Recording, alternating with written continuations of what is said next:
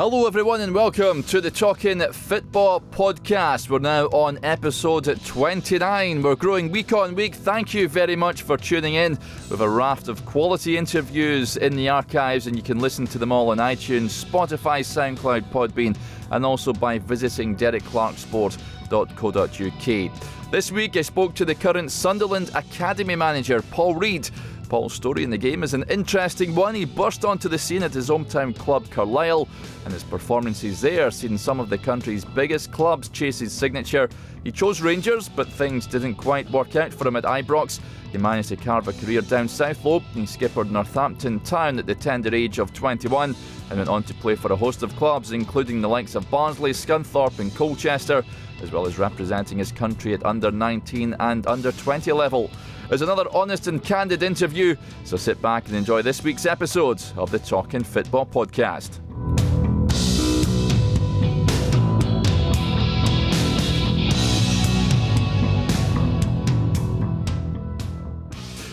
Hello, everyone, and welcome to another edition of the Talking Football podcast. I'm delighted to say we're joined this week with the Sunderland Academy manager, the one and only Paul Reid. Paul, thanks very much for, for joining us. No problem at all.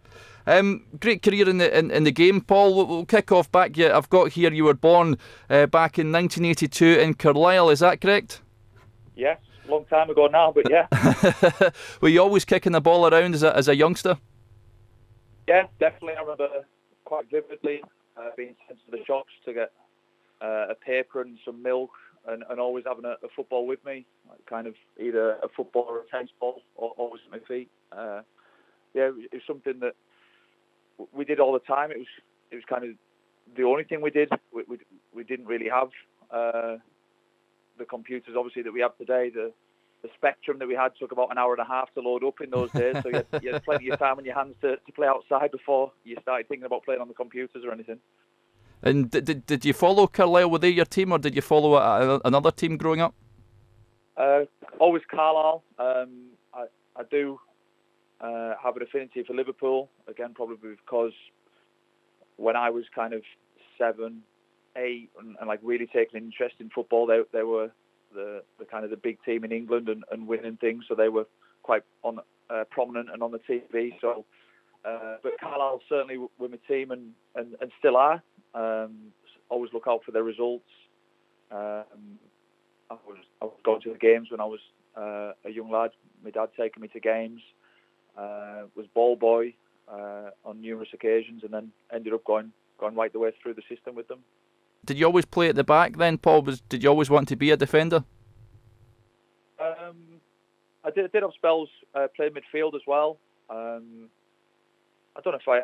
I don't think I, I ever really thought, do I want to be a defender? I think you get to get to the age where you start playing football and you, you kind of put in a position.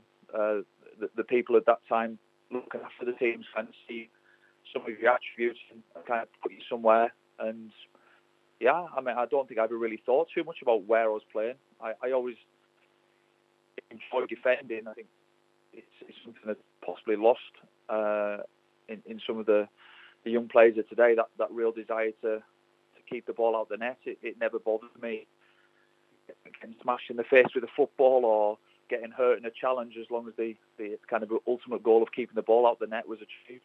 Yeah, certainly. Uh, you mentioned that you, joined your, boyhood team, Carlisle, and were you on their books from a, from an early age, or did they send scouts to go and watch you? Yeah, I remember uh, joining them. I think it was I think it was around eleven. Um, I started playing football for uh, the boys' brigade in Carlisle, and then uh, a local team called St Edmunds, uh, and the, the team itself was quite successful in the town. So we we ended up most of the team got a trial at Carlisle uh, I remember getting a trial and, and, getting told that they wanted to sign me, and there was kind of no looking back from there. It was it was it was quite straightforward at, at that age. That yeah, went for a trial, got got signed, and there was always that in the back of your mind: are they going to keep me for the next year, the next year? But I was, I was lucky enough that the, at the kind of end of every season and those decision times that I, I always got a, a positive response. Yeah, and can you remember making your, your debut at all? Yeah, massively. Um, I remember being on the bench uh, for a couple of weeks previous, and and just just constantly thinking like, am I going to get on? Am I going to get on? Um, there was a couple of times where I've got told to warm up, and you you run up and down the touchline nervous, thinking I'm going I'm going to play, I'm going to play, and it didn't happen. And then I was on the bench away at Hartlepool. Uh, it must I think I think I got the last 20 minutes, uh, and I remember being uh, again I remember quite vividly being stood on the side of the pitch, stripped, uh, ready to go on. Uh, the the kind of linesman saying, right, you, you're coming on and that first step on the on the pitch, like that one step on the pitch, and that was it. That was like I've I, I've played. Like I've I've got on the pitch. I've made an appearance for Carlisle. Uh, I remember thoroughly enjoying the, the 20 minutes that I got, and uh, again I went I went from strength to strength after that. Played played that 20 minutes. Started the next game, and I think I think played just about every other game from then to the end of the season. I think it was in about January that I made my debut, and I think I played just about every game from then to the end of the season. Yeah, and it was quite a traumatic season as well. I mean, you're staying up on, on goal difference in the Football League, so uh, it certainly was a, a, big season for the football club. Huge, uh, and with me being so young and a Carlisle boy and a, a Carlisle fan, I, I really felt the pressure of it. Obviously, all my friends are asking me about it. A lot of people I know are in the crowd watching on a, on a Saturday. Everyone's asking me about the results, and I've obviously got this real love for, for Carlisle United, being a hometown boy and a fan, and I certainly didn't want to be the one or, one of the ones responsible for, for getting the club relegated out of the league. So even at that young age, I definitely felt a, a big responsibility. Your appearances for Carlisle alerted a, a number of other clubs. Were you aware that the scouts were being sent to watch you that that, that time, Paul?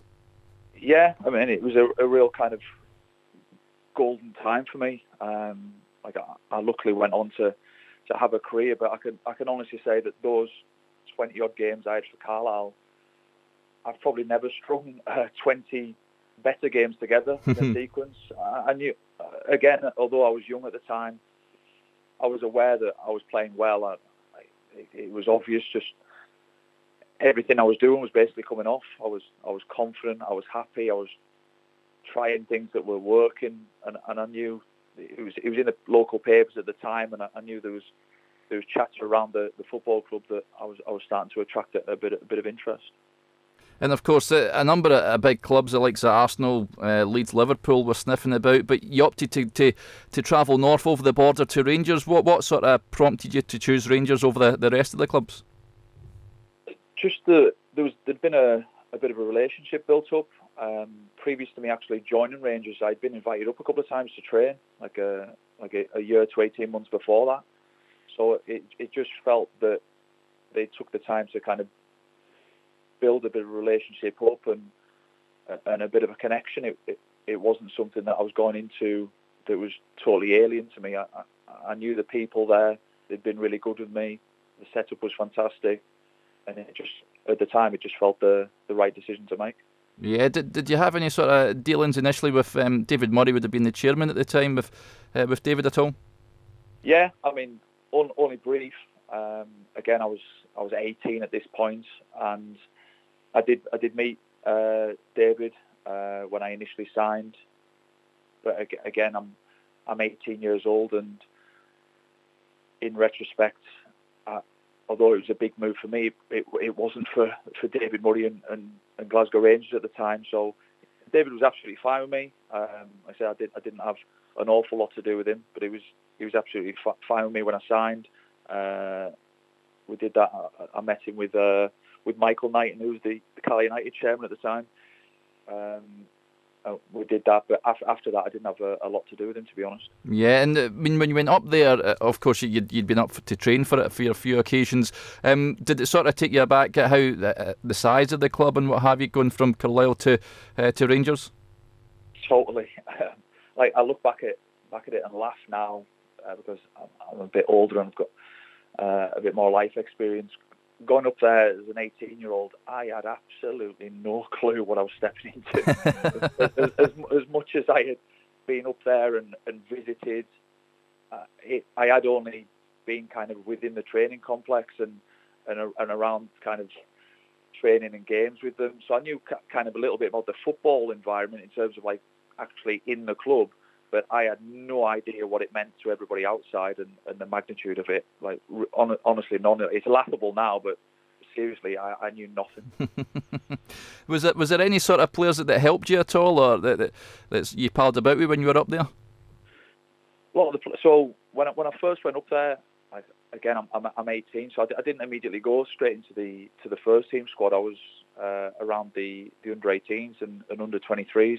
Uh, a lot of the players were, were good as gold with me.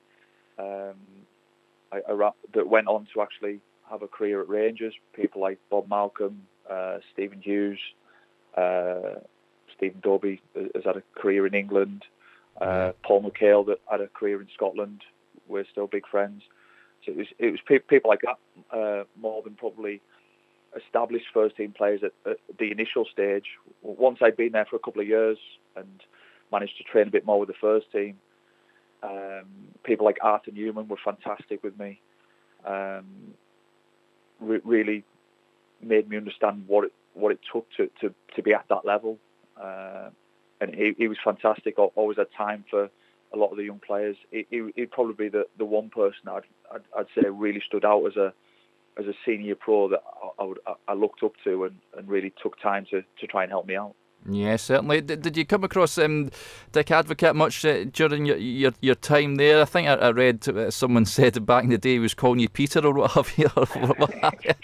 yeah, that, that is true. Uh, I, I, did I did put that on Twitter years ago, uh, and I think it got met with a, a, a, little bit of criticism that I was trying to take the mick. I wasn't. I was I was laughing at myself basically. It was, it, it was in truth, it was disappointing at the time because I, I genuinely don't think he was having banter with me. I genuinely think he didn't know my name, which when you when when you when you you've committed to, to going up there and you, you're really trying to strive for a, a future and a career at, at Rangers and you're, you're desperate to impress the manager, it, it is a bit of a kick in the teeth when you think I'm not sure the manager does know my name here. And I, I didn't have an again I didn't have an awful lot to do with him. Yeah. Um, in fairness, it wasn't like I was around him every day. Uh, I was generally around the the younger age groups with the, with the 23s.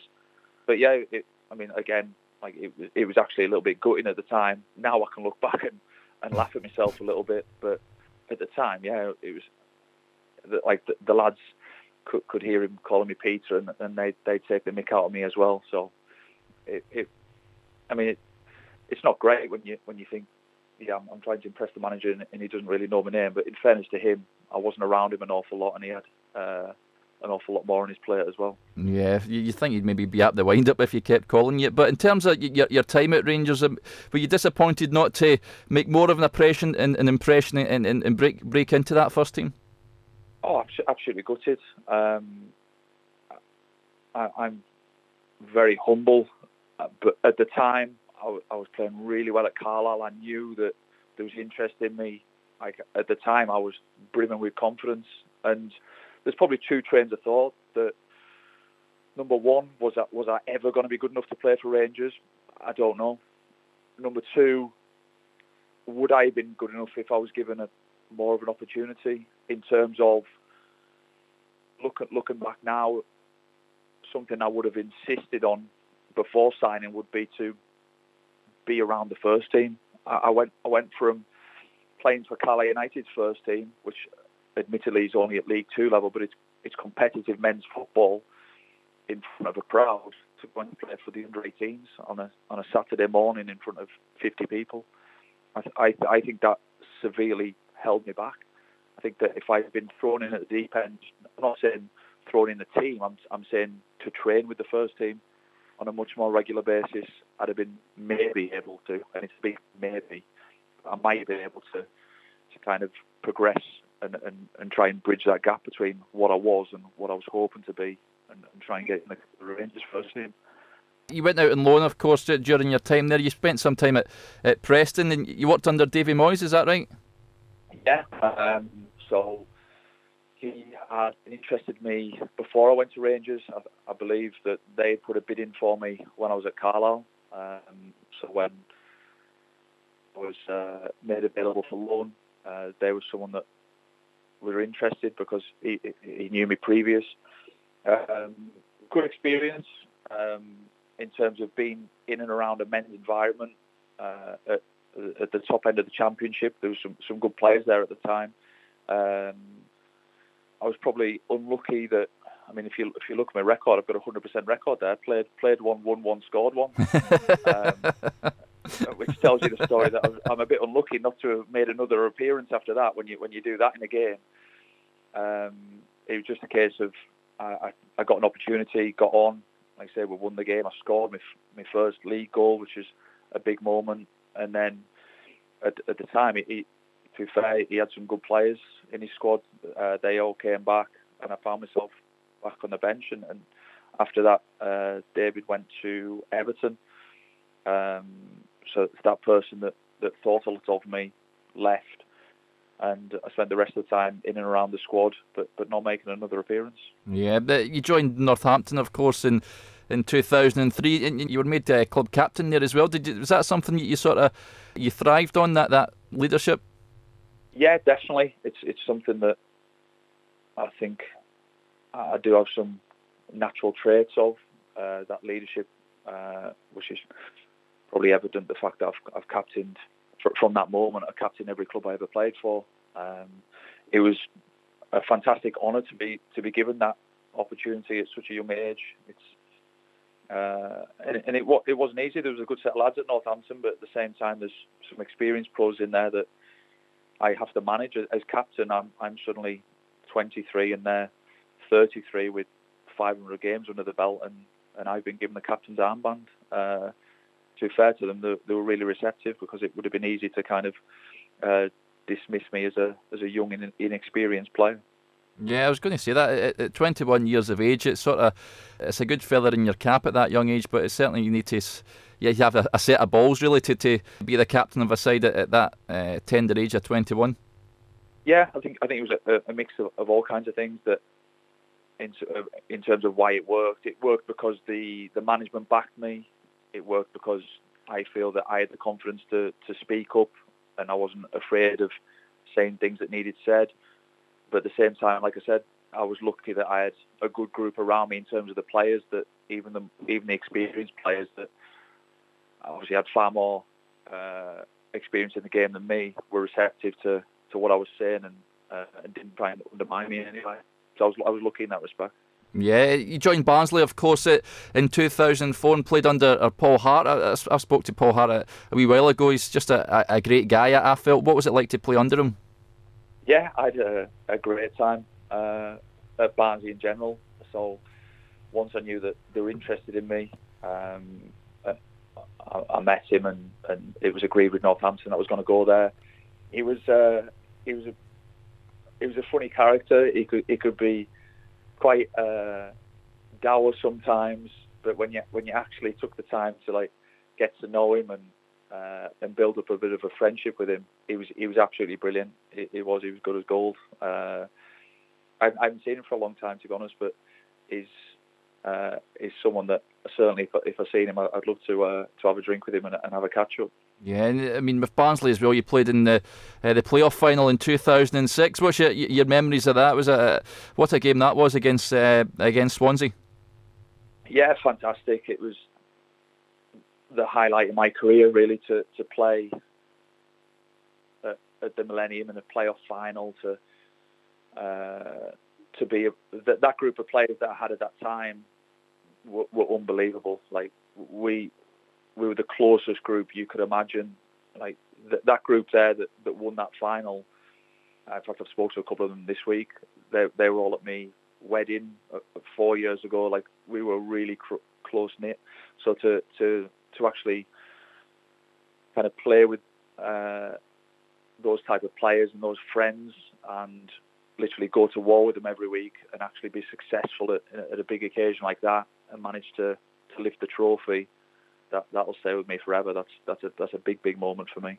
Are you able to sort of enjoy those games, Paul? Is it, uh, do the nerves kick in and, and it's and it's hard to take it all in and, and, enjoy it, or is it one of those once it's over and done with, you can look back and say it was a it was a, a, a top moment in your career? Yeah, I would, I say the, the actual game itself, I, I'd be lying if I said I enjoyed it. I'd be lying if I was like had a smile on my face and thinking and taking it all in. Yeah, I, I couldn't say that. It, it is it is all on the result. It's it's one of those things that I mean, I mean we won on penalties. It's it's the difference of someone hitting the post or someone not defines you, your whole experience of it. I mean, I, I'd sure be, I'd be talking very differently about it if uh, results uh, on the penalties have gone, have gone the other way. So the, the day itself is it's pressurized. It's it's either you, you, know beforehand it's either going to be the best moment ever or one of the worst. There's kind of no in between. So yeah, I think I think you only really get to enjoy it when you win and when you actually step back and say, yeah, that was a, that was fantastic. I thoroughly enjoyed that, and I, I certainly enjoyed the next couple of weeks celebrating it. What's the Millennium Stadium like like to play in in terms of a, a venue, and is it up there with some of the best stadiums that you've played in? Yeah, definitely. Um, obviously, the the atmosphere is supercharged anyway because there's so much riding on it, uh, so, so, that gives it kind of a, an extra couple of points uh, in terms of any, anywhere else you play in a, in a league game. But yeah, it, it, felt really noisy. It felt like a, a real like kind of cauldron of noise that to the point where you could barely hear each other on the football pitch. You, you were literally trying to communicate through through sign language. Yeah, certainly. You spent some time, of course, after that, the likes of Colchester and, and, and Scunthorpe United. Any any memories from your, your spells at those clubs? Um, Colchester loved the people. Um, some really good people that down there. Thoroughly enjoyed working with uh, some top managers there, people like Paul Lambert. Learned an awful lot from. Um, probably tinged with disappointment in two respects. Number one, we had a good team. When when I look back and see the players that we had and some of the things that they went on to do, we we probably underachieved. We we should we should have been successful, uh, especially that, that season under Paul Lambert. Um, we we should have been uh, there thereabouts at least in the playoffs. Uh, I wasn't to be. And number two, I got a really bad injury when I was there. I, I broke my kneecap when I was there um, that I found very, very difficult to get over. Uh, and once I did get over the initial injury, I found kind of a lot of secondary problems in terms of uh, it altering uh, kind of my biomechanics and, other parts of my body and me picking up like kind of secondary injuries. So as much as I, I loved my time there with the, with the people and I enjoyed my football, it, it, it was uh, disappointing that we didn't do better, and, and I obviously had a, a kind of a personal setback that uh, I had to overcome. Yeah, how frustrating is it in terms of the, the knee injury that you had? Uh, I guess physically it's hard, but mentally it must be hard as well to be sitting out uh, weekends. Yeah, I, th- I, think what really uh, compounded it was the I, I did it away at uh, Huddersfield. I actually got up and it was in a tackle. I got up and I, I could feel something like I knew I took a, a, bang on my knee, so I was like, oh, it's a bit sore. So I walked over to the side and he just says, all right, give me five minutes. I've I've I've, smacked, I've I've knocked my knee, but give us five minutes. I've kind of hobbled back on, and 30 seconds later the ball went up head. I tried to run for it, and I've just basically fell fell down. I was just like, nah, it, it doesn't feel right. But even then, I don't know if I was naive or what, or I'm kidding myself. I'm like, ah, I've just bruised my knee. Like I give it, give it, I give it two weeks. I'll be back. Go for a scan next day, and even then, I'm, I'm think, I think it was like March time. I'm thinking, yeah, I'll, I'll be back in a couple of weeks, like back for the running. And as I'm in the surgeon's office, he turns the screen around and goes, "Have a look at that." Oh and he just shows my kneecap smashed a bit.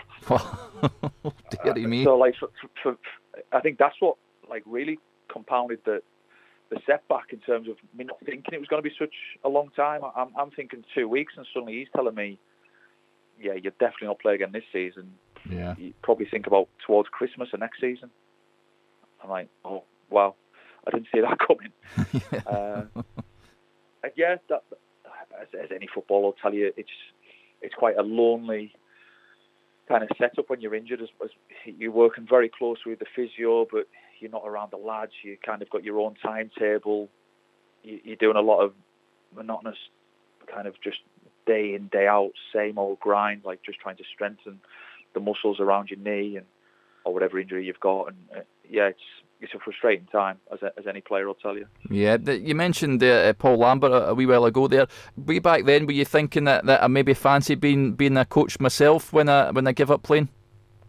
No, um, really, honestly, um, I was always interested in in football. I was always interested in the dynamics of the game. I was always interested to learn from someone with such knowledge, like like a Paul Lambert or, or, or like a Paul Hart or any, anybody else. Like always interested to ask them about their experiences, but never really, never really see myself as a coach. I always with, with that those those captaincies and that, that kind of desire to be a leader. I always wanted a strategic leadership role within sports. Um, I mean that, that that's quite broad, but the the role I'm doing now is exactly that. It's it's not coaching day to day. It is leading people and, and creating a culture and, and actually having a vision for a, an organisation. That that's always kind of what I was interested in, rather than actually being out on the grass. Yeah. before we go on to what, what, what you're doing just now, Paul, touching on uh, you represented uh, England as, as a youngster back back in uh, 2000. Is that right? You you played for the under 19s, and then you were uh, named in the under 20 squad in 2002. What, what, what was that like to to um, to feature it and represent your country? Yeah, fantastic. I think the games themselves were brilliant. If I'm really honest, I couldn't say that I enjoyed the actual whole experience in terms of traveling, being away for four days, not really doing anything with a group of lads that you don't really know. It's it's one of those things that I'm, immensely proud to have done it, and it's it, to look. I'm actually in the office now, and the, the caps on the wall. I can I can see them now. Uh, England under 20s against Finland, uh, and it's fantastic to say that say that I've done it. Yes, the games I loved.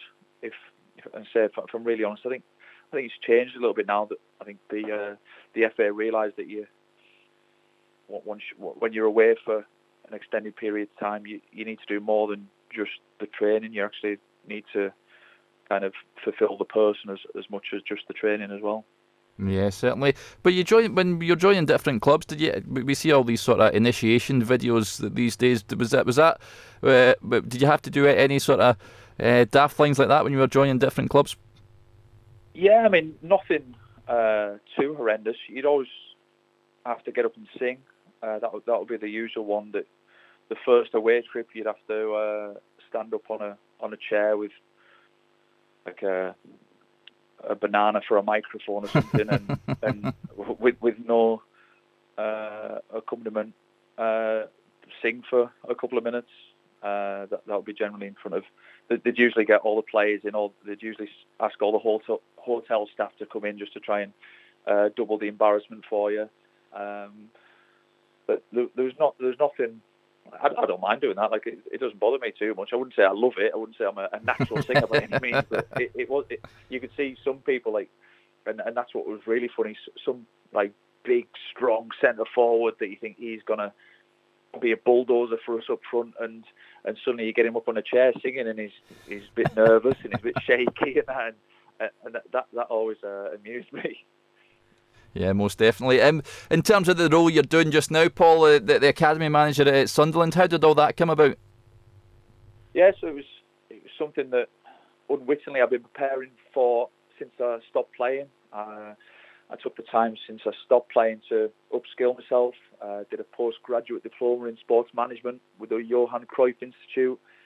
Uh, did a, a, master's degree in sporting directorship, uh, the University of Salford and those kind of that academic learning and my football experience kind of uh, put me in the frame for the for the role at, at Sunderland. I uh, I knew the the new owner at, at Sunderland. I'd, I'd, known him for four or five years. Uh, so when he took over and, and, bought Sunderland Football Club, he he asked me to come on board. Um, initially, it was possibly going to be within the recruitment department. Um, uh, but then there was a there was an opening uh, in the academy. The the previous academy manager had retired, uh, so there's an opening there. We we talked about that and how I seen that and how I'd potentially uh, structure that. And he was he was impressed enough to uh, kindly offer me the role. Yeah, fantastic. I seen an article um, recently with, with, yourself, Paul, and you were sort of preparing the, the young boys for um, life outside of football as well as just coaching them. How important do you think that is, and, and based on your own experience as well, that they, that they sort of prepare for an, another career as well as football itself? I think it's huge, uh, and I think it's I think it's big for both the football club and, and the player themselves. So, so from a, a from a football club perspective, to develop the person, I think develops a better player as well. To make someone more well-rounded, to give them uh, an holistic education, to give them other interests. I think it's healthy for them. I, I don't think being a a better person or being a better footballer is mutually exclusive. I think we can do both, and I think it helps their football development to have something else.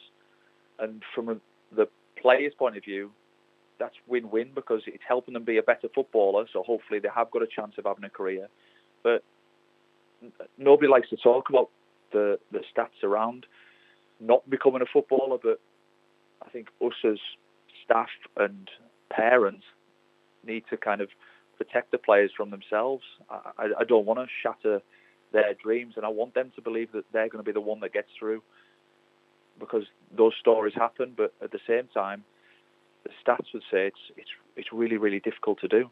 So if we can give them a skill set to transition into possibly another uh, vocation, then I think we can look a parent in the eye. If, if, we if we can say that joining the Sunderland Academy, there'll be three outcomes. Number one, you'll either come through the uh, the program and play for Sunderland, or we'll give you enough of a footballing education to go and make a career somewhere else, or we'll give you enough of a skill set to seamlessly uh, transition into another vocation, I think we can say that's a job well done and we can look parents in the eye when we're recruiting them and say, we will look after your child. Yeah, most definitely. And is it important as well? You mentioned there a relationship with the first team as well, and, and showing that there is a sort of pathway for, for young kids that if they do well, well, they, they would get a chance in the in the senior setup. Yes, uh, I mean I've been very fortunate since I've been at the club that uh, previously we had uh, Jack Ross and his staff. Uh, they were very receptive to uh, the academy and uh, promoting young players if, if they felt they were uh, deserving of it. And and the same now. the, the gaffer and his staff, we've got a great relationship and a good link between ourselves and them. we've got a few academy graduates in the team now. Uh, Denver Hume and, and Lynden Gooch. Uh, they're performing well, two, two of the top performing players at the moment, arguably. Uh, so yeah, the, and that's the story we tell to to the young players at our our club that it's not just us saying there's a pathway, there's actual physical evidence of it. Yes, certainly. Well, we wish you well in, in the future, Paul. Thanks very much. It's been an absolute pleasure to, to speak to you. No, I, I appreciate your time. It's uh, nice to take a trip down uh, memory lane. Yeah, it certainly is. Magic, top stuff. Cheers, Paul. No problem. Thank you.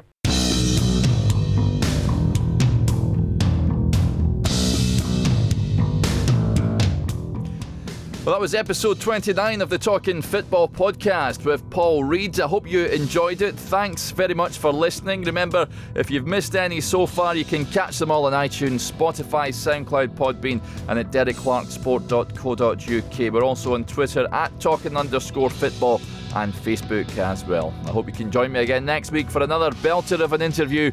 But until then, bye for now.